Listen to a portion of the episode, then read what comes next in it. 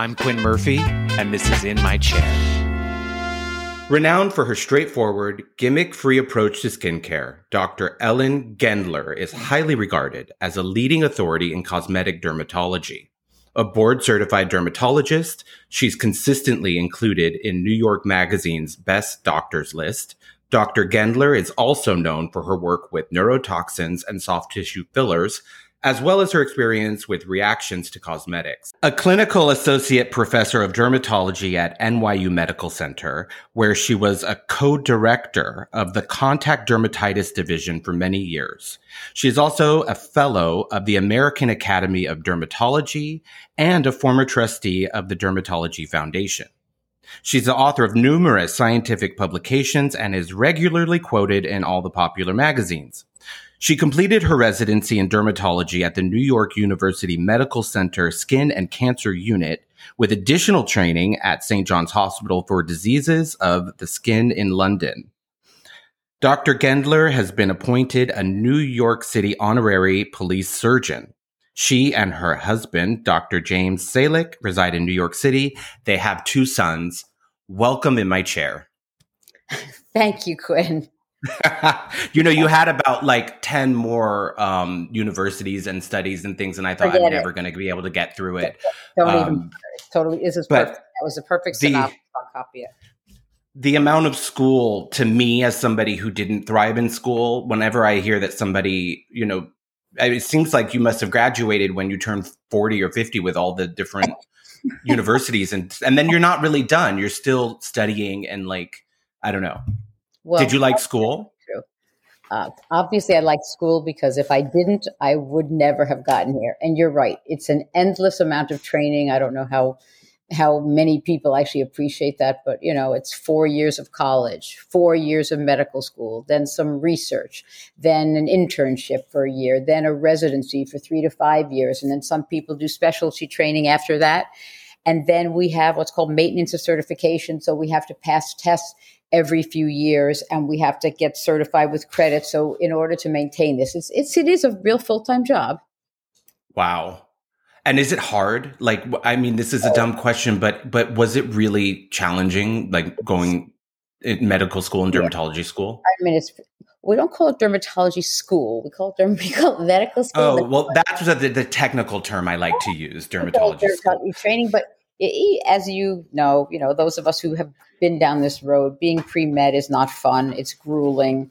And it's very competitive. And if you get through it, it really means you should have had a great desire to do this because you cannot do this if you don't love, love, love it. And there's a lot of physician burnout, which is which is really pretty sad.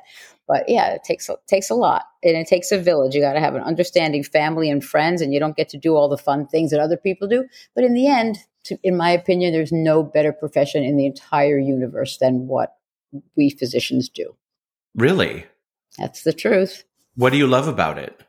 Mm, I was going to say everything, but I don't love everything about it. The best thing to me is that you get to, and it sounds so corny, but I really mean it. You get to help people in a way that is indescribable because, as anyone will, will tell you, when they don't have their health, they nothing else matters and nothing makes one bit of difference. And for me, I get to know people from the time they're little kids to the time they're old people. It's just amazing. That's why it's part of the reason why dermatology has become one of the most popular specialties, and it's the pretty much the hardest specialty to get accepted into. So, you know, you, you can't. There's no rest for the weary. Even when you're in medical school, you've got to excel because otherwise, you're never going to get in.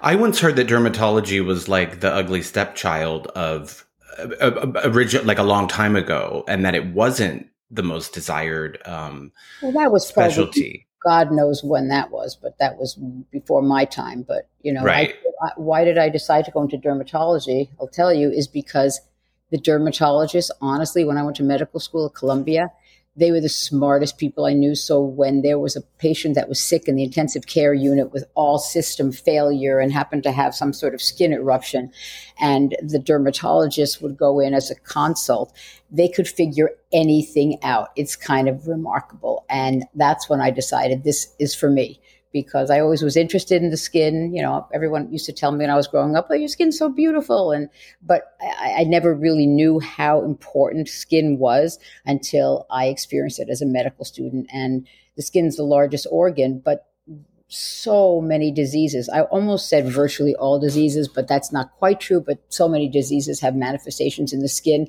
and we're called on all the time to help other doctors, whether they are internists, surgeons, obstetricians, and gynecologists. We help all of them come to diagnoses uh, that they m- might not have otherwise gotten. Wow, I never realized that. So it's like you will be called in as a specialist and maybe help them understand a hundred part of the puzzle. It's incredible. So when you started, when did you start? Uh, when did you become a doctor? Many years ago. okay. My my only my only reason for asking this is that was cosmetic dermatology no. a thing? No. So okay, I can say that. So I'll I'll I'll change around how you're asking. Um, you know, when I became a dermatologist more uh, more than 30 years ago, cosmetic dermatology was not a thing. It was not a thing. And if you expressed any interest in cosmetic dermatology, you could forget about it. The chairman of the department would just think you were so stupid, um, or just you know selling out, selling out. Now everyone has sold out, uh, at least the younger generation. So we're in a different situation, but how did I get into cosmetics? Well, I came about it in a in a unusual, not really unusual, but a different way from how the people who call themselves cosmetic dermatologists do today, and that was that I had a specialty in contact dermatitis, which is allergies of the skin, and the department at NYU was considered the biggest department in the United States. So we would see all sorts of allergic reactions to everything, you know, every substance in the universe. But as skincare products began to proliferate, we would see people had reactions to cosmetics and they would send them to us to evaluate and see what they were allergic to, to see what preservatives and fragrances and everything else. And so I became expert in that. And I had some additional training in London with another expert in the world. Um, and so this is what I did. And because I had gotten involved in so many of these testing situations, that's what I became known for. And it allowed me to participate in the launch of lots of cosmetic products, including injectables. And so I came into it from the academic end, but it has morphed into a completely different thing nowadays. Does it still have, I guess, outside of New York City and LA and things like that, does it still have a reputation among your peers of, to use your word, selling out? Because it um, perhaps is less altruistic than, you know, helping someone with a, a, a serious medical condition? Well, I would say probably yes, but I feel like I'm in the other, I, I stand with many of the other people um, because I don't like where the specialty has gone at all, though I oh. participate in it and I, and I, you know, I have a very large cosmetic practice. I also have a very large medical dermatology practice as well. I can't imagine having done this much training and worked so hard and just to deal with people and their little cosmetic concerns. I, I it would not work for me. Right. Okay. So I want to hear more about because you kind of went there about what don't you like about the the direction or where the the cosmetic dermatology or dermatology in general are going.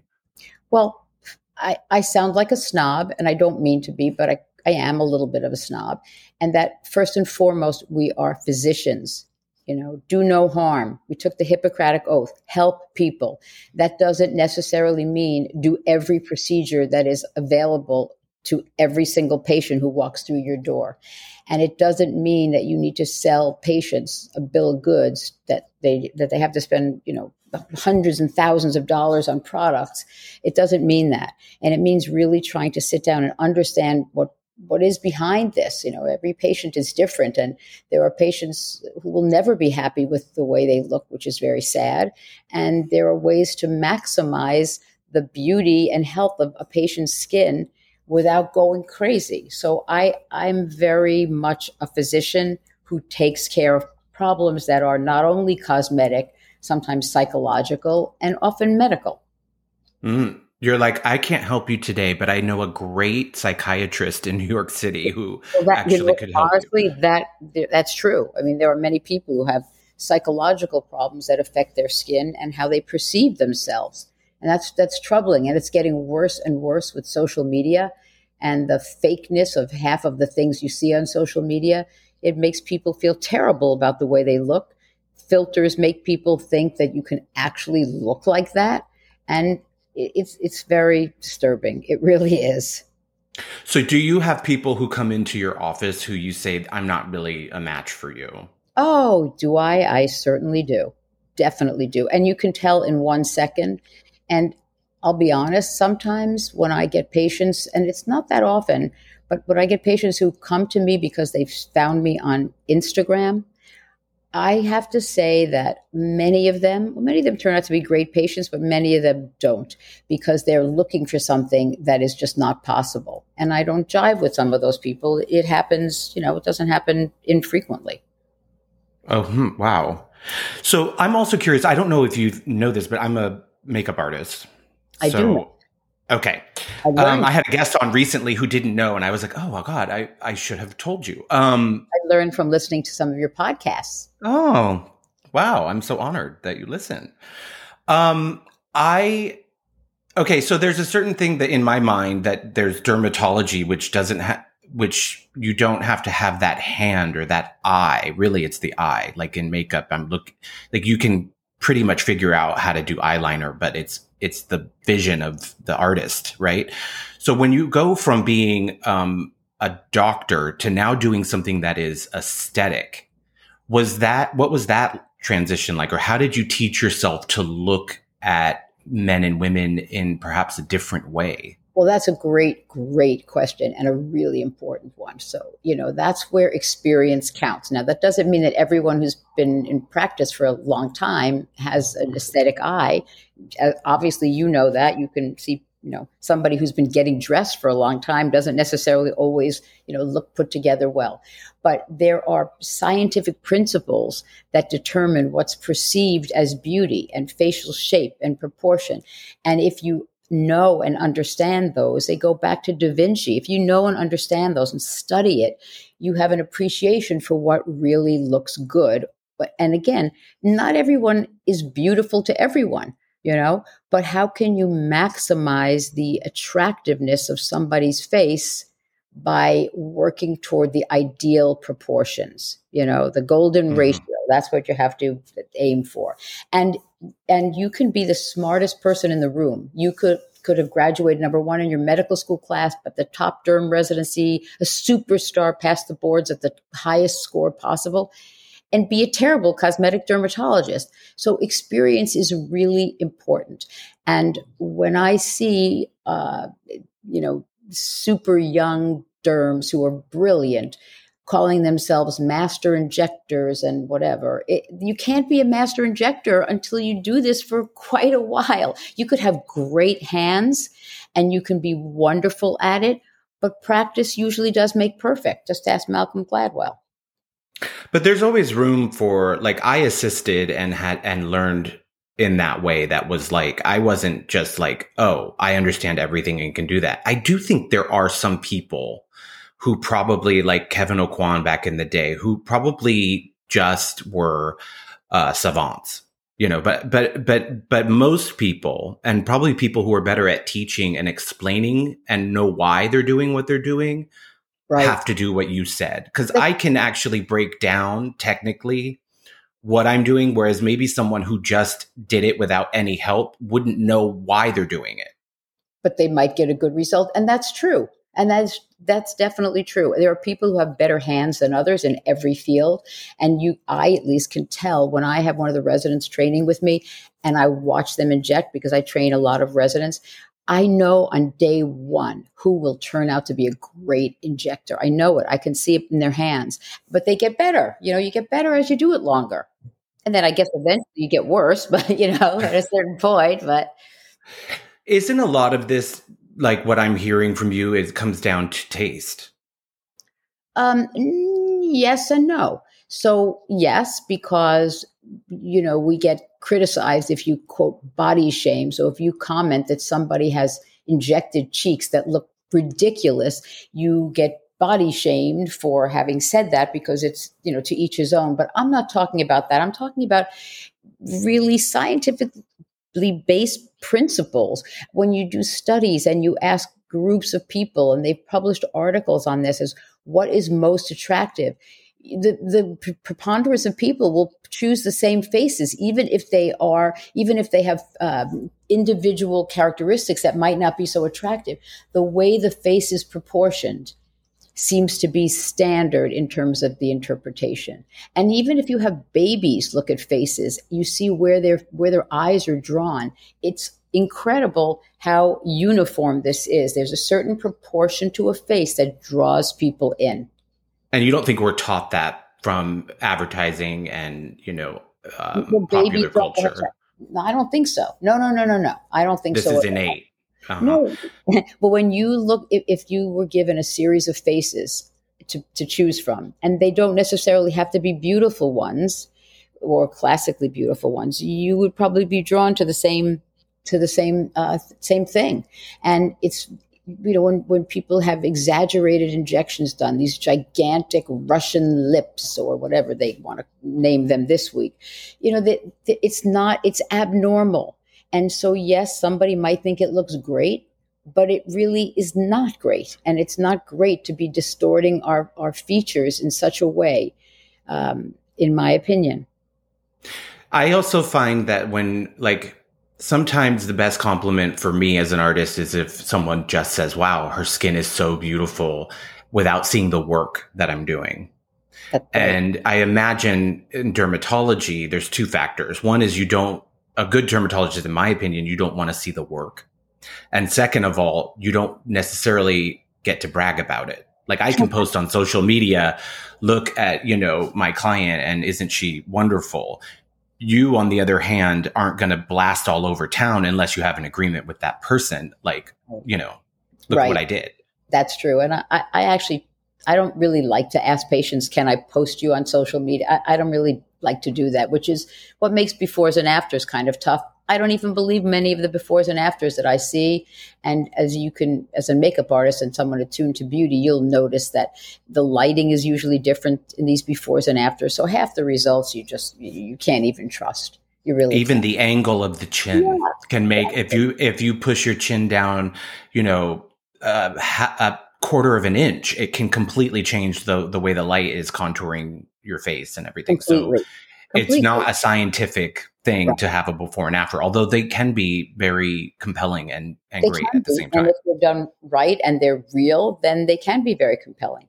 But for me, I think that patients need to trust the people uh, who treat them and and you know see other patients whom they've treated and that's the best way to really learn what to do but experience is very important in my opinion it really is so, what do you think for people who don't necessarily even live in one of the metropolitan areas? What should they look for in, let's say, cosmetic dermatologist um, in terms of like being able to match your aesthetic?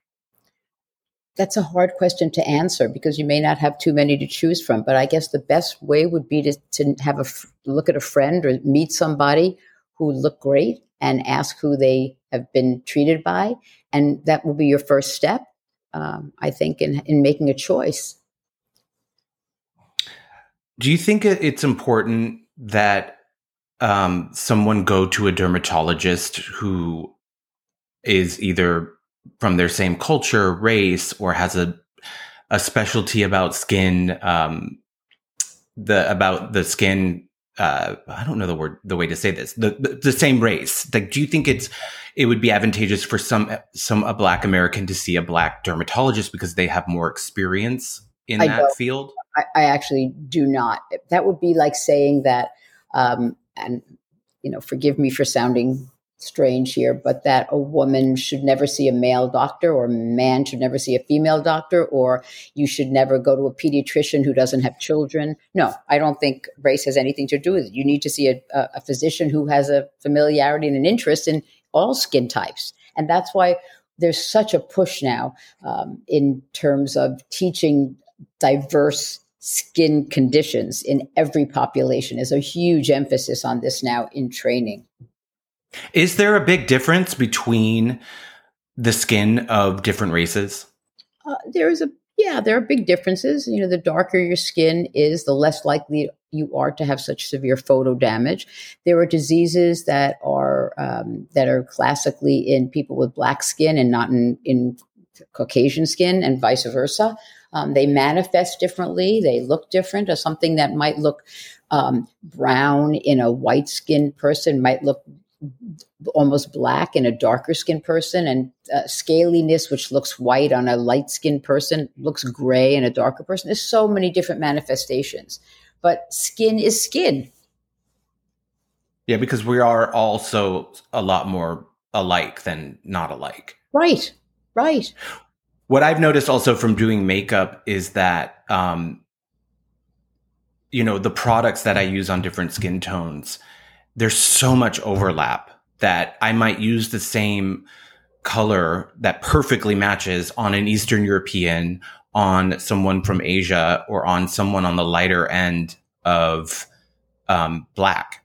And yeah. it's it's the same, you know, and then also if you get into really deeper tones, South Indian, Sri Lankan can be soup, uh, just as um, rich and dark as many black people Sure. and you might end up using the same some of the same products and stuff. So it's like we have the yeah. social this is a side note but so yeah, we have these constructs about race and skin and beauty. But in reality um, it's really about for me looking at the person and seeing what actually works.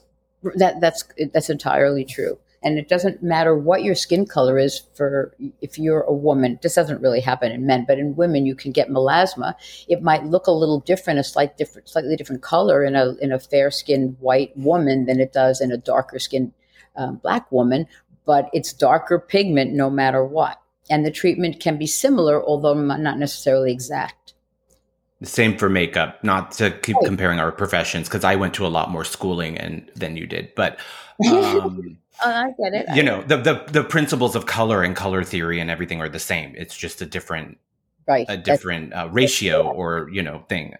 Um, why are you with all of this? You know, uh, with all of these degrees and training and everything, why are you doing social media? you sound like my husband. He's like, why are you doing this? I don't know. I, I, honestly can't answer. I'll tell you how it started, which is ridiculous. But um, last summer, I had a bad back injury and I was laid up and I was on high doses of steroids. So I was up literally all night and I couldn't sleep. I would read and do this and that. And I found myself scrolling on social media looking at different things. And when I started to see what was being posted, I don't know, I got inspired and I made a couple of posts about sunscreens, which is really my passion and has been for decades. And they went crazy. It, I watched my phone, I watched my my Instagram account. It was the most insane thing. I just literally watched thousands of people joining up and it just said to me, the, there's so many people that want to learn about this and the information that they're getting is terrible it's just really terrible.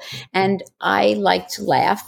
And, you know, I think my kids say I'm my own best audience, but I, I, think I'm, you know, I like to have fun, and my patients will attest to that. I mean, I'm not a not a real dry person, and so I, I don't know. It just was uh, it was something that just came to me, and I I really like doing it. Though lately, I'm getting kind of frustrated by it um, because there's so much hate out there and there's so much misinformation. So there's got to be some happy medium. I'm not sure what it is. And believe me, it's a lot of work. Though I have no studio, I don't have a big setup. I sit at my little desk and I go to my office at 6:30 in the morning before I start seeing patients. I have this stupid ring light that's attached to my windowsill, it's like a clip-on thing, and I just talk into my phone. So it's not a sophisticated setup in mm-hmm. any way, shape, or form. Have you benefited from it professionally? Oh, that's a tough way to. I, am not sure how to answer that question. So I don't take money for anything. So uh, while a lot of the dermatologists that I look at, um, they they are sponsored by you name it, any company. And now I even saw one last week that's sponsored by a bank. They'll take money for anything. And so eh, uh, to me, all of those posts are not believable. Is it possible that one of those products for which they're getting paid is a great product? Yeah, it's possible but not because you're listening to the posts that they do on social media. And I have gotten approached by countless numbers of companies. I have, uh, I have boxes and bags and shelves full of products that have been sent to me to do these kind of things. And once that happens, it's you, you're you're not. It's just not not a good way to, to teach people about skincare. So have I benefited professionally? I certainly haven't haven't benefited financially. That is for darn sure. Um, I've I've, it's been fun because I've met people from all over the world, which is mm-hmm. fantastic. Mm-hmm. And I, I don't like doing video consults to my own patients, but now I, I even will do video consults in the evenings for people from, you know, India, uh, the Philippines, from uh, and and from California and and Mexico, and it's really fun. And, and a few of those people, a, a patient from Singapore actually flew in and saw me. So that if that's a benefit, yeah, I meet all kinds of people. I've learned so much from the people I've met and contacted on social media. Um, it's that's actually inspired me to go back to school to get a degree in cosmetic chemistry, which I'm in the process of doing. If you can believe that. After oh my god, again. But you know, if I'm, I mean, I think I'm pretty expert on this, but yeah, I'm a cosmetic chemist, but I love to learn and I want to be the best that I can be at everything I do. And but, you know where that's going? Is that so that no, you then can? No, I just, it's nice for, I, I, I just, like to be educated and always be accurate. And I like to be corrected if I'm not, but I try never to give bad information. So, um, you know, I'll travel around the world to go to conferences. I'm going to the European sunscreen meetings in a couple of months. I, I just really want to be the best at what I do.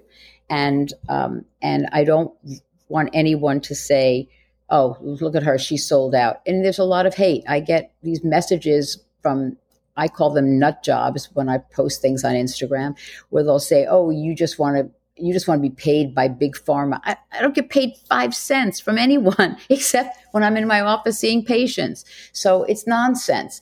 And there are products that I love and will support, but it's only based on years of using them and seeing them uh, how my patients respond to these products. If you offer me to do three TikTok videos for your cream that you just sent me in the mail, it ain't happening. Right. So I have a question because I like the idea of buying a skincare product. I like the idea of buying makeup from a makeup artist and having their expertise be a part of coming up with, you know, the the the product and using all of their vast experience that went into whether it be a blush or whatever it is. Mm-hmm. So in theory, I like the idea of buying skincare from a doctor but mm. A lot of this now, the doctors selling creams that are, yeah. you know, no. hundreds of dollars. Is there something that a doctor brand has an let's just say an edge on other brands that I'm are going? I'm going to, well, it depends on which doctor brand, but let me tell you that 90, um, this is a inaccurate percentage, but I'm going to use it anyway. 90% of products that you see in a dermatologist's office are not developed by dermatologists. They, they're developed by other companies, and some of them are for dermatologists, but now virtually everything is available to everyone anywhere. But there are some dermatologists who have come up with their own lines, okay? And few, very few of those have actually developed them themselves with cosmetic chemists. Um, about 25 years ago, I came up with a few basic products myself that I worked on really hard with a cosmetic chemist. They were mine and mine alone. In fact, the cleanser that I created 25 years ago, which is my favorite product in the world. I actually um, came up with the fragrance by using a, a, a very well known nose, and I actually own this fragrance at IFF. It's it's pretty it's pretty cool, so no one else can use it, and I love it. But no, most dermatologists who sell their products in their office with their name, it's made by some branding company that has a set number of products that they have, and then they put your labels on them. So I don't agree. I think that there are very few real dermatologist developed uh, products. That doesn't mean that products that they sell in their office have not been uh, created with good R and D by bigger companies. You know, uh, so so that is a fact. But I don't think you necessarily should believe that a dermatologist name on a product means that, that he or she or they developed it. I have a question, and then I want to get into um, skincare for the listeners. But do you? I was surprised to hear that you put fragrance in a in a product? Because I, I, I never know. Is it is it categorically bad to have fragrance on the face? Okay, so let's talk about that. It's funny that you should mention this because I was thinking about fragrance this morning and I'm thinking about doing a post on this. You know, fragrance is really maligned. It really is. And even though fragrance is one of the most common contact allergens, it's a very uncommon contact allergen. So the other complicating factor is that when you see the word fragrance on a product ingredient list, that doesn't tell you much because most people who have fragrance allergies are allergic to one or only a few notes in a fragrance. And fragrances are considered trade secrets. So you don't have to, if you're a perfumer or a fragrance company, you don't have to say we have two parts rose to one part sandal. You don't have to say that. And and as someone, if someone is sensitive to fragrance, they may only react to the rose extract, and everything else can be fine. The other thing is that it's one of the most hyped allergens in the world. So when when people say they're a quote allergic to fragrance, what does that mean? The ones who are bona fide allergic are are similar to people who are allergic to poison ivy. When they get exposed to it, they get a blistering rash or redness or or uh, or some kind of visible skin reaction. Many people are sensitive to fragrance, and that can mean anything from when they smell something, they get they feel nauseated or their eyes itch. You know, that's a sensitivity, and everyone perceives these things differently. I have patients who come into the office wearing some perfume that I think is horrific, and it ruins my day Okay. I'm sensitive. I don't like scented candles. They literally make me feel ill, but I'm not allergic to fragrance. And so that's really important. And there, you know, fragrances sometimes make a product very pleasant to use and it makes you drawn to that product. They do. If you're a person who has no fragrance allergies, or fragrance sensitivities, then why not use it? There's no reason not to. And but why not not use it and just say now everybody we know nobody's going to have an, at least an allergic reaction to fragrance? That would be fine. Okay. But you see, there's other ingredients that are put into cosmetic products that smell awful just by virtue of what they are. And so sometimes masking fragrances are put into products. They're not scented like lilies, but they, they camouflage the scent, the smell that might smell like rotten eggs when you put two things together. And masking fragrances can cause problems too. So I don't, I never say you, everyone should use, um, fragrance free products. I don't unscented is different from fragrance free, okay? Because unscented means you could have a masking fragrance that that doesn't doesn't allow you to smell what's in it, but it doesn't mean that there's not a fragrance. So it's a really complex oh. issue. And if you feel that you can't tolerate fragrances, then don't use then use a product that doesn't have one. That's great, but it doesn't mean everyone should do that. No. This reminds me I, w- I was going to get into this later, but there is in my opinion, an unscientific consensus of people online who create uh, safe labeling. You know, you have every brand now has, you have, and I'm not saying these are bad, but you have uh, companies that have their version of what is clean, whatever Ugh, that means. Ugh. But uh, so yeah, th- well, that answered my question. Is like when you get these lists of of of uh, censored pro- products, oh. products that can't be in something. But what happens is if you want to sell your product on a mass scale, even if you don't think that ingredient is harmful, you're now kind of bullied into not including it because. Correct you won't be able to make money at XYZ retailers. Correct. That's that's just because you're bullied. And so these bullies are loud. They're very loud and and it's really upsetting. But you know, the FDA, there's stringent regulations on what can and can't be in cosmetics. And this is studied, you know, in great depth. So the FDA does not want to release things um, that are dangerous. Now, obviously, cosmetics are not drugs, but there are regulations, strict regulations in place for things that can and can't be in cosmetics. And clean means nothing. It doesn't mean anything. You know, you wash your hands and you wash your hands for 10 seconds. That's clean. And I wash my hands for 30 minutes. That's cleaner. So it's, it's, the clean means nothing. Okay. It really doesn't, in my opinion. And are there like let's say three ingredients that you personally would look for on a list and go, okay, I'm not I'm not using that. No. Oh, oh, would look for and not use. Right. Uh, I I don't you don't see them, but I think if something had formaldehyde in it, I wouldn't use it. But there is not a single ingredient that I would purpose purposefully avoid, except if it's a waste of money. Okay, what so about talc? Well, yeah, you don't really see talc much, you know, much anymore. So I, I, don't specifically avoid it, but I don't really have products. Even even body powders, it's rare to see something that has talc in it, right?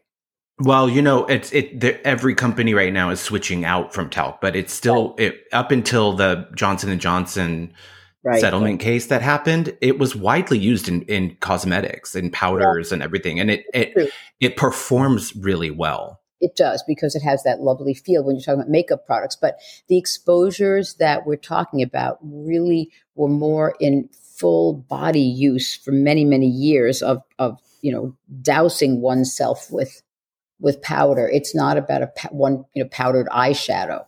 Mm-hmm. How much money should you be spending on skincare per month, and what and like really what are the basics that you need? I I don't I don't have a specific amount of money that you should spend per month, but it shouldn't be ridiculous. And I have a real short list of things that you should that you should use if you want to have beautiful, healthy skin. And then there's the other things you should feel free to add. I, I say to my patients, I like analogies because I'm a simpleton, so I like to have analogies so people can relate. You know, if you're leaving your house, you have to have a shirt and pants, right? Or a shirt and a skirt and choose. But if you want to add a scarf, be my guest. You want to add a jacket, go ahead. But there are certain basics that you should use. You should cleanse your face. Uh, maybe you should moisturize your face separately. The things that I think are extremely important for everybody to use are sunscreen, blah, blah, blah. You hear this every day, but that's a big topic for me. And what type of sunscreen? Sunscreen, I think that retinoids are one of the few substances that have been tried and true and published in scientific journals to actually affect skin in a real way. So retinoids are the key. That's that's the, the, the gold standard for skincare ingredients, retinoids. And then I have a I think that using antioxidants, especially if you are going to be outdoors in the sun or if you're in a city environment where there's lots of pollution, antioxidants important. And for me, there's a class of uh, of products that's called uh, DNA repair products, and I and these are products that have been shown scientifically to actually help reverse DNA damage when applied to the skin, and it's really interesting.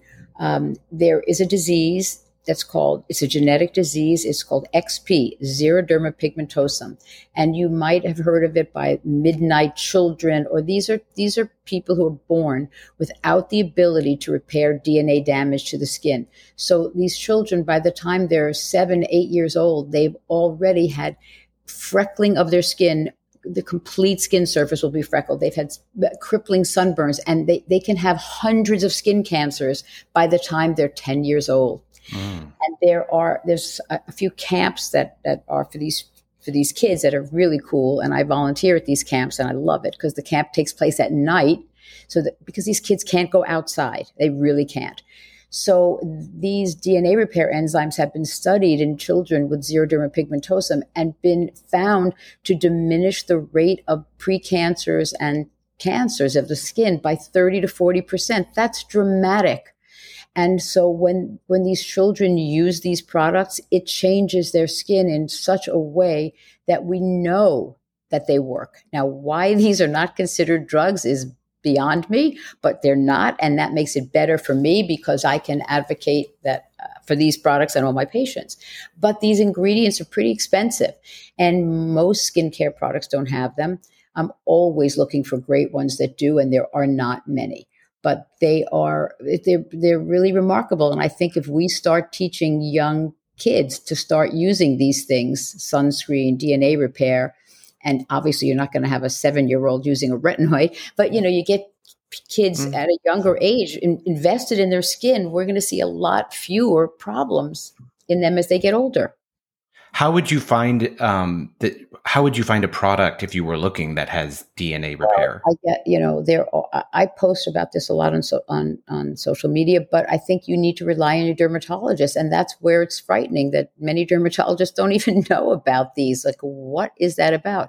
We don't get training in cosmetic dermatology in residency because, again, it's considered more fluffy, but it's what most derm residents want to learn, and they try to seek this information outside. Um, and that's why it's important to go to conferences, to speak to real authorities, to speak to real key opinion leaders who know about this if it's what you're interested in. If you want to promote skin health and beauty in your patients, even in patients that have serious skin diseases, you know, you can have lupus, you can have psoriasis. That's a, that's a disease, and you still want your skin to look and feel great. What about salicylic acid? I found that it really helped me in terms of um, what is that condition I get on the sides of my nose that feels dry, but it's actually an overproduction of oil? Right, that's a good one. Seborrheic dermatitis. That's one of the. Yeah, it the, just rolls right off the tongue, right? well, for me it does, but I, have had a lot of years of practicing saying it. But seborrheic dermatitis is exactly what you described. It's flakiness around the sides of the nose, in the eyebrows, on the scalp. And patients always think it's because their skin is dry. And it's actually, that couldn't be further from the truth. It's actually because your skin is oily and the sebum and the oil and the, uh, the buildup on your skin causes an irritant reaction. And irritation presents as flaking. Flaking is one of the ways that we monitor the irritancy of a, of a skincare product. When you're testing skincare products, that's one of the things that's one of the, the, the, tests that are used is how much flaking or scaling does it produce. And that's very troubling to many patients because they think that by putting more moisturizer on their face, they'll get rid of this condition and they only make it worse. So that's what I used to do. Right, exactly. So, so salicylic acid is a keratolytic. It takes off the surface, the stratum corneum. It helps keep it keep it rolling, so to speak, and and lifts scales. So it's a it's a really nice product to use if you're somebody with flaky skin. But if you use that without putting an emollient on on, on normal skin, not on seborrheic dermatitis, but if you just took regular skin surface that's not really dry not really oily, and you used a lot of salicylic, or we call sal acid, you might get very dry and irritated from it. So you, you need to make sure you use products that balance that with some moisturizing ingredients so that you don't dry the skin barrier out.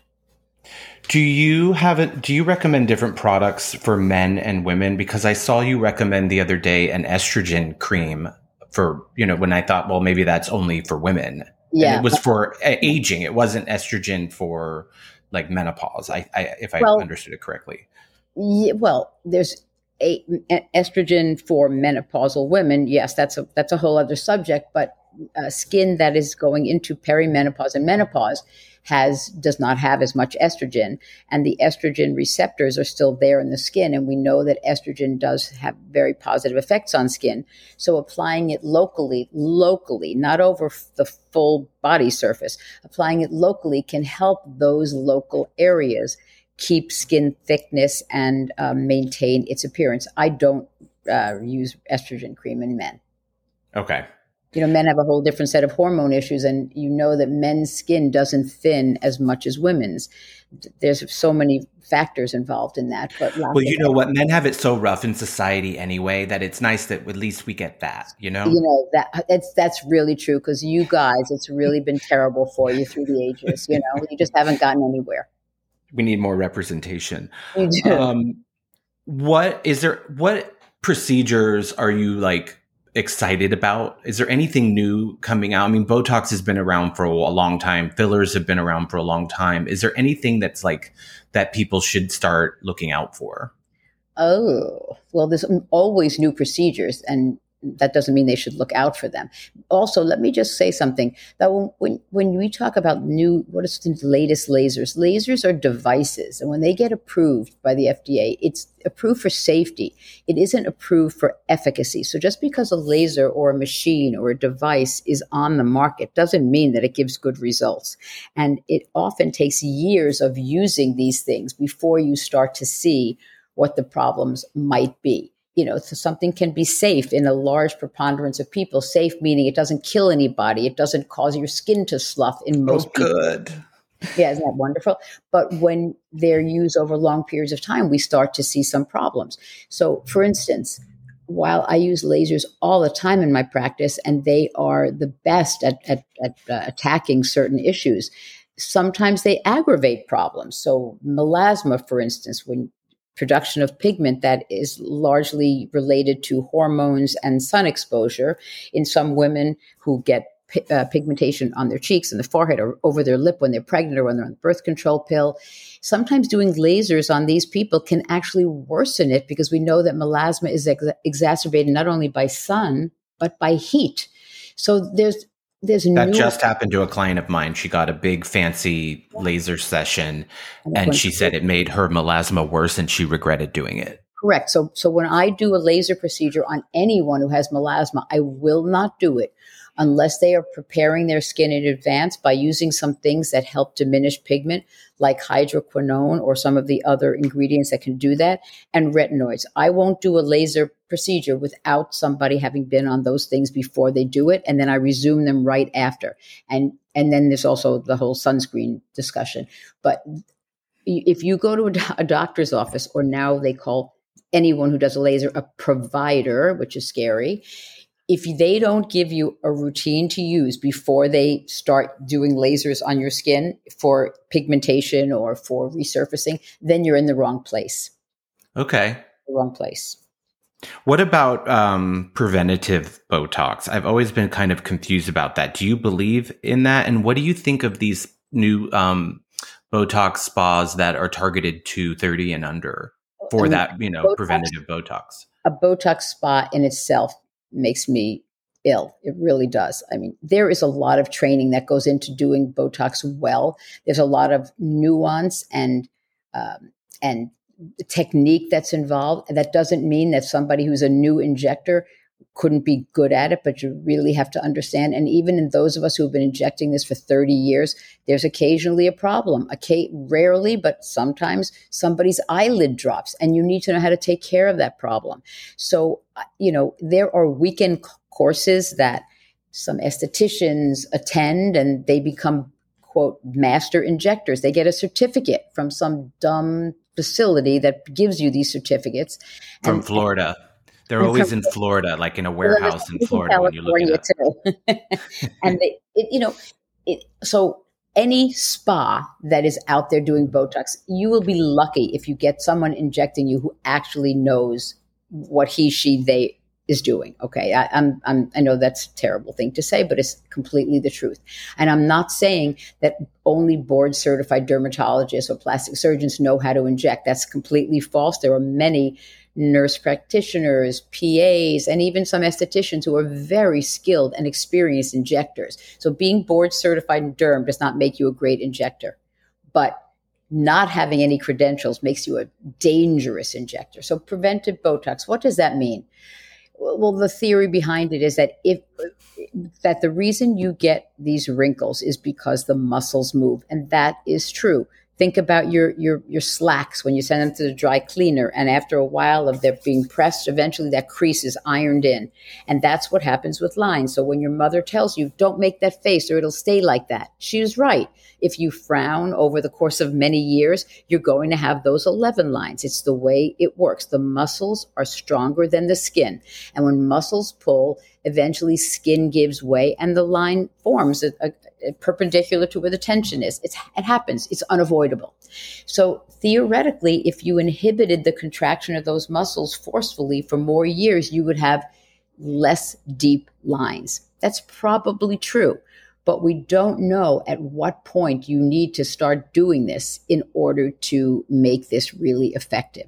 You know, obviously, when you look at a two year old and um, you know her mother is screaming at her and she's frowning there's the action but you're not going to inject a two year old with Botox, right? Oh, you hear that? For, you've heard it here first, folks. Don't inject a two year old. You know, you, we're like cars. The moment you drive us out of the out of the lot, we start going downhill. So from the moment we're born, our skin starts deteriorating. At what point do you want to intervene? I don't know the answer to that problem. I feel lucky that many of my patients uh, I treat them and I treat their parents and I see what the parents look like. And you can tell. I do some lectures on this, which are very cool. You can see the pattern of facial movement from parent to, to child often. And so if you know that a parent has brows that are so low, they're hanging over their eyes and they're actually uncomfortable and can, in some cases interfere with their vision, then that would be somebody I might intervene a little earlier and use very subtle amounts of toxin to achieve a more relaxed um, look and a more relaxed muscle. Just doesn't have to be paralyzed, but maybe you don't want it to work quite as much for that many years. I met someone who was under 30 who was saying that they were considering getting a facelift. I mean, th- that person, that's where a psychiatrist needs to be involved. And if any physician advised someone like that to do anything other than see a psychiatrist for serious help, because that is scary. That's a terrible thing. Yeah, it was, and it's more, it's it's not preventative or I just want to look Nothing. like my best self. It's I want to change the way Correct. that I look. Which, if done tastefully, I'm not like morally opposed to it. I think no, it can be done well, but um, there's a certain a- amount of acceptance that has to go on, right? I and within the same analogy as my used car scenario where you drive your, your, your brand new car out of the lot and it's now a used car. The moment the stitches are placed in your skin after a facelift, your skin knows how old it is, and from that five seconds later, it's starting to go back to where it wants to be, where it's supposed to be. So just because you have a facelift doesn't mean your skin is not going to continue to sag. And any surgeon who did something like that to a 30 year old for sagging skin, I'm not talking about for a rhinoplasty to, to change the shape of a nose, but for skin laxity, should have his, her, their license revoked. What about people who travel? Um, a lot of people are going to Turkey for hair transplants that are like a fraction of the price. And I've heard, although I don't know this personally, that they do a good job. Do you, would you have opinions about going to South America or other countries to have work done? Mm, I have no opinions at, about it because there are tr- there are great injectors and or, ha- or, hair transplantation surgeons all around the world. So if you find a good one, doesn't mean they have to be in New York City. You know, they can be anywhere. But going for cheap doesn't often work out. And I've had patients who've had work done, say in Costa Rica, who developed a problem and they came back to New York, and no surgeon wants to help them. You know, um, at right. least some collegiality. There's some collegiality I know surgeons love seeing the bad results of other surgeons if they if they can help. Um, but it's you, you know you you do this at your own risk. You're overseas and you have a problem. God forbid, then you're stuck in a hospital there. Who knows what you're getting? But yes, there are excellent hair transplant surgeons in other countries. Do you think that the I think that the lips have gotten a little better. To me, it's the one tell on a face is when you see somebody with the with the duck lips. Oh, but I have seen a newer treatment that they look less like egregious than they have in the past. And oh. obviously it has to do with how much you're injecting in them as well. At how much and where, but but I, I really do think that the impact of social media has been great here because while there are people who, who post these horrific lips, these gigantic butterfly Russian lips there's a lot of responsible people posting about normalization of lips and how to make lips look good and just slightly enhanced. So I think social media has had a powerful impact on the improvement of these terrible procedures, but that doesn't mean there aren't many, many people out there doing uh, distorted lips. And the other place that's that's I see distortion all the time is under the eyes. Just because there's a place on the face that you could inject doesn't mean you should inject it. And tear troughs or the under eye area is almost as much as lips the most over injected part of the face in my opinion and it usually mm. bad. Someone told me the other day that in studies teenagers find that they have dark under eyes or that under eye is a concern for them. It, that, that's so weird. Yeah. Well, you know, people are born with dark under eyes. And depending on your skin tone, if you have allergies and you rub your eyes a lot, your eyes will be darker. Depending on how thin the skin is, you can, the, the blood vessels reflect through the skin. So dark circles is not a sign of age. And it's really impossible to, to get rid of dark circles unless it's due to a particular cause that you can address.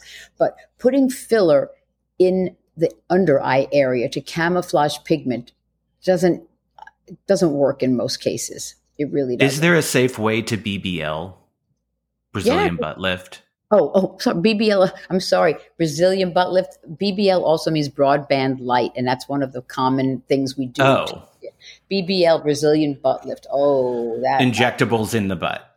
I mean, is there a safe way? Uh, I don't know what it, it, if you don't have a reaction or a problem. I guess it's safe, but these are permanent for the most part. These are permanent fillers, and permanent fillers can mean permanent problems. I never, I never uh, want to do a permanent filler, especially huge volumes of permanent filler, which is what it takes to make a butt like that. You do that. What if in 20 years, a flat butt is the new style? You're you're done for. Well, then I'm going to be in trouble. um, what what about um, buccal fat removal? Uh, you know, I, don't even know how to answer that. I, I guess there are surgeons who do it very judiciously and it looks good for a while, but by and large, removing buccal fat as you age, that's going to give your face a gaunt look, which is pretty much the whole purpose of injecting fillers is to reverse that gaunt look. I'm not a fan of buccal fat uh, removal. There are people who have faces that are just round and puffy with no definition. And I suppose in those people, doing a small amount of buccal fat removal might be okay, but they often have more fat deposits in their face than somebody else who might ultimately be gaunt. So, you know, I don't know. I'm just, I'm a less is more kind of person. You know, mm-hmm. I use your help with makeup in a big way, as I'm sure you know, but I'm a less is more. Don't do things that you might regret. You always know what you have, you never know what you're going to get. And just hmm. because you're the, an outstanding surgeon, you're you're not God. You know, nothing nothing will turn out to be exactly what you or the patient envision. You might have a millimeter of a pull here. It, it just might not be perfect. So really think long and hard before doing permanent procedures. And what do you think about drugs like Ozempic or in the now there's trials to just kind of extrapolate the weight loss component of it? Do you do you have an opinion about it? Yeah, I have an Cos- for cosmetics, not for no, not I, for diabetes. I'm saying like you know. Yeah, no, no, I, I, I, no, I knew what you meant. Um, but you know, people, anything that comes on the market and is popular, there'll be doctors who jump on a bandwagon to make it now a, a name. So now they've come up with Ozempic face. There's nothing different about an Ozempic face than a face of someone who lost 20 pounds you know, by starving themselves. It's, it's or or by going on a keto diet or anything else. It's just weight loss. It's not about how you lost the weight. It's about losing the weight. Ozempic doesn't change that in your face. Right. So I, I have no problem. You know, that's a personal decision. If you want to take Ozempic or one of the other, uh, you know, products for weight loss, that's up between you and your physician. You know, and what it does to your face is a separate issue. Do you think that like in 10 years it's going to be so widely spread and everyone's just going to be on it just to help cholesterol and their and their look better in clothing? Uh, I don't know that it necessarily helps cholesterol. It certainly helps your A1C. Certain of them do, and I I think that this is a trend that's going to stick. I do, and there's going to be other drugs that will come out that are that are probably even more effective. Is it a little bit scary? It's a little bit scary because you know thin is not always good, and this runs the have the possibility of unleashing a, a you know a whole new slew of people with body dysmorphophobia, and I, I, it's it is frightening. But that doesn't mean that it's a bad thing. There are people who just can't lose weight, and their health suffers, and their self esteem suffers. And if they can get some assistance from Ozempic, I'm, I'm okay with it. Yeah, I was thinking, like, what if a hundred years from now, if we're still around, and people look back and see morbidly obese people and think, "Wow, can you believe people used to be like that?" Because they've eradicated it with drugs. Yep, I think that that's a, that's a distinct possibility, Quinn. I really think it is. Um, Gail Murphy, who may, may or may not be my mom from Oakland, California, wants to know if there's a cream that you recommend for jowls. No. Was that easy? An easy answer? No, nothing can do it. No, there is no cream that is going to fix jowls. Tell mm-hmm. that to your mom. So yeah. she and the neck. What about the neck? there's no cream that's going to reverse the the loose skin on your neck. That's gravity. That's it's thin skin. So that's something that should be protected early on from sun and you should use sunscreen and, and retinoids on your neck starting at an early age and maybe you'll be able to minimize that but we have what's called intrinsic and extrinsic aging. Intrinsic aging is what happens to our skin if you've never left your house. If you're a monk and you don't go outside you will still get saggy skin. It's just natural. Extrinsic aging is the additional problem you get from the elements from sun from pollution from smoking, things like that. So you will always have some degree of a laxity. And we will not know, I guess, maybe in your generation, for, for kids who start using products earlier on, retinoids and good sunscreens, maybe 40 years from now, we'll see how their skin ages. And I bet it's going to be better than those of us who didn't have the benefit of these things when we were, you know, we were youngsters. Um, but tell your mom, sorry, there's just nothing. No skin product is going to reverse that. I'm a nightmare on the beach. I mean, I wear SPF clothing. Oh, I'm I, am half Irish, so my skin is pink. I have no yellow in my skin at all, and I just burn. And I wear a hat, and I wear opaque. I mean, there's nothing less sexy. I look like a piece of uncooked chicken, but and I get made fun of. You know, especially my partner's French, and they love to tan. It was like you know whatever, but um, well, do you think that I have a predisposition to premature aging because of yes. my skin tone? yeah i don't know that you have a you don't have a predisposition to laxity of your skin probably um, but if you were to sit in the sun with no protection and you were that fair yeah you probably would but because you have probably burned so many times in your life you have adopted um, ways of combating this so you have protected yourself more than say somebody who's darker skinned who wouldn't and photo age skin they've done studies of, of identical twins one who's been in the sun and one who hasn't. If I showed you those pictures, it's it, it adds twenty years. Or oh, I want to see that. I'll, I'll, i can send them to you, but one who who smokes and one who doesn't, their skin looks completely different. So you can help yourself in a big way. You probably are more predisposed to skin cancers and things like that, and you certainly would be more prone to freckling. And let's just talk about freckling. Freckles are those cute little things that appear over the nose and the face of a, you know, seven year old. And at the end of the summer, they go away. When you see those on a 50 year old, it's no longer a freckle. It's now what we call a solar lentigo. That's sun damage. Your skin is fighting back. It's, it's saying, help, protect me. That's what a tan is. A tan is, a, is your, your innate desire to protect yourself tan of the skin is like um, I hate to say this word because there are some crazy people on Instagram who use this expression, solar callus. You know, when you get a callus on your foot because you walk and there's pressure on the bone in that area, your skin thickens to protect the bones. On your face, or your, your body, excuse me, you get uh, you get production of melanin to help protect the DNA in your skin from damage. But that doesn't mean that your skin is not getting damaged, and it's telling you that your skin is fighting back. So tan is bad. And using the word solar callus is not a good way to describe it because a callus is actually a good thing because it protects the bones. A tan is not. I just feel like at, at some point though, I mean, just for me, that there's a quality of life issue. Like I might have totally. to just go out at night to not get any freckles. Like I'm just, you know what I mean? Like even I wear some, I do it all. I'm going to get a little bit of that because otherwise I'm, I'm just going to be inside all day. Well, I use that. Thank you for saying that. And you never heard me, but I always talk about quality of life. You've got to live.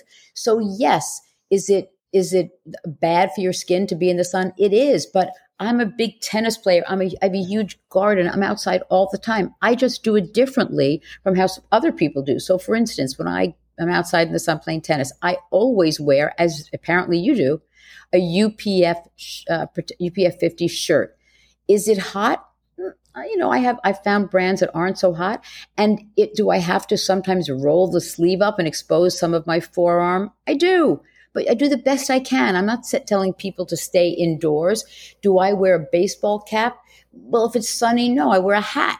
And then there's the issue of good sunscreens, and that's a whole other topic for us. But, you know, most of the sunscreens that are here in the United States, the chemical sunscreens, all of the chemical sunscreens that are manufactured in the US, they don't have all the good ingredients that they have in Europe and Asia because they're not approved here because sunscreens are considered drugs. And I think that social media has brought this awareness to the fore, which is fantastic. But why don't more dermatologists understand this? I mean, I never recommend American chemical sunscreens. American mineral. You don't think for daily use SPF no. 30 to 50 that avobenzone is enough to protect you? I don't. No, I don't. Not at all. Well, I don't because I see it every day in my office, and this is where experience is key. I see patients who are tan every day, and I'm like a broken record oh, do you use sunscreen? I do. And then I, I name my two least favorite American sunscreens. And I know that they are going to be using them because avobenzone, while it does shield against ultraviolet A somewhat, is a very is a very unstable UVA protectant. And, and the proof is in the pudding. You get tan when you use those products. So if you use European or Asian chemical sunscreens that have better sunscreen ingredients, and our FDA is working on trying to get some of these approved, you're better protected. So SPF doesn't mean anything to me. I mean, SPF refers to the protection against ultraviolet B. Those are the burning rays. And American sunscreens are great at protecting you from burning. If you apply good American sunscreen, most people don't burn unless they, you know. I don't stay. care about a burn if I, but UVA for aging is what I'm concerned Correct. about. Aging and pigment. So you need to use European sunscreens, period, the end. And you're very. But what ingredient am I looking for in, well, when I go to Europe? Really, I think that's probably a conversation for us to have outside of this because the, the names are so long and complicated. Yeah, and, screw the listener, by the way. I, it's just about me. I just want to like be the well, youngest can, looking version of myself. That. But we can have those, that, those conversations. Yeah. You also, I mean, I've posted on social media about this countless times. I, I okay, I'll look into it. Ad nauseum, yeah. But it, no, so you, when you when you practice medicine, you learn a lot by looking and learning and observing and discovering. Okay, and so that's how things have come to me. For instance, when people get perioral dermatitis around their mouth, I figured out over time that uh, many people were using these these um, tartar control toothpaste that had ingredients that were aggravating it, and just by stopping those ingredients or changing the toothpaste can fix it. The same thing with tanning. I see patients who are tan who say, Well, I'm using sunscreen. Well, what do you want me to do? Stay indoors? Not at all. I just want you to go outside differently. You know, mm-hmm. don't stay inside at noon. Go out and do whatever you want, but just do it differently. Yeah, it's all about the the balance. I wear a bathing suit that has long sleeves. So you know if, if, you if you want to wear a bikini wear a bikini jump in the pool hang around and then come out and put your shirt on. Everybody has seen you already. Now get your shirt back on and protect yourself. I always think too you can use your butt skin as like a as like a benchmark of where you could be because that is the most I mean totally. unless you're a nudist that's like super yeah. pure. Totally. And and when I see patients and I do body, you know, skin exams on them and I look at the front of the body and the back, it looks like two different people most of the time because people who were lying in the sun, they lie on their back, right? And they so their front is facing up, and they've got way more freckles all over the front than they do on the back. This is a question that I close every podcast interview with is if you could go back in time and meet yourself somewhere, where would it be and what would you say? Oh, and meet myself. Okay, what would I say? I would say to myself, don't be so hard on yourself. And I would say, look in the mirror today and know that this is the best that you're going to look. Tomorrow it's going to be different. You know, looking back at pictures of yourself from, you know, way back in the past, um, sometimes it can be a little depressing because the, you know, you see what's happening as you get older. But I try to make myself smile and know how good I felt back in those days and how much I did to help myself stay healthy and looking good, you know, back then, but how critical I was of myself too. It's, I sometimes have, you know, the wherewithal to tell myself, like, you should enjoy how you look now because one day you're going to think, oh my God, like, I, I, I would do anything, or I just, I would like to look like that now, you know? That, you, that, that's 100% true. And by the way, one other thing I've noticed from being in practice so long, and this, um, and this is pretty much a fact in my mind, is that if you never got any validation for how you looked, you know, if that really wasn't your thing, um, it's easier to get older. It actually is because you never really focused on your appearance. And so it is not a big concern to you. That is true. But it's, you can't tell that to, you know, to a young girl who, um, who is already worried that her hair is too curly, that her nose is too big. You know, you need positive reinforcement for, for as many things as you can in your life. And as a parent, I tried to do that with my kids. You know, no one's perfect, but try to focus on all the good things you have because they are good and nothing you have that's great is going to remain great your whole life. A client of mine who is extraordinarily beautiful, like one of the most beautiful women I've ever seen, had a conversation with one of the supermodels, like of the supers. Uh-huh. And that model told her, you know, who's really, it's really hard for aging or beautiful women. It and is. she wasn't saying it in a way that was like, I'm so blessed. It was like, imagine your life being formed and shaped and your privilege on your looks and then having to, to deal with that. Well, that's true, but that you're talking about supermodels whose careers have been based on that. But, right. You know, one of my patients that, that has been a patient of mine for 25 years or more was one of the supermodels of that generation.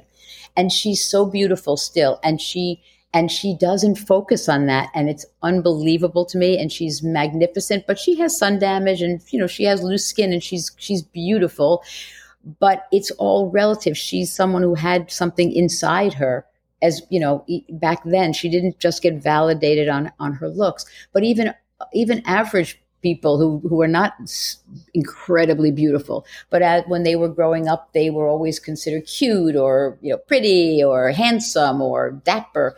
You know, it's harder for those people because they did derive some pleasure from how they looked. What about if you're an amazing athlete when you're a teenager?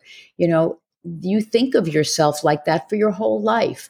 Um, mm-hmm. And the way you perceive yourself when you're young sticks with you.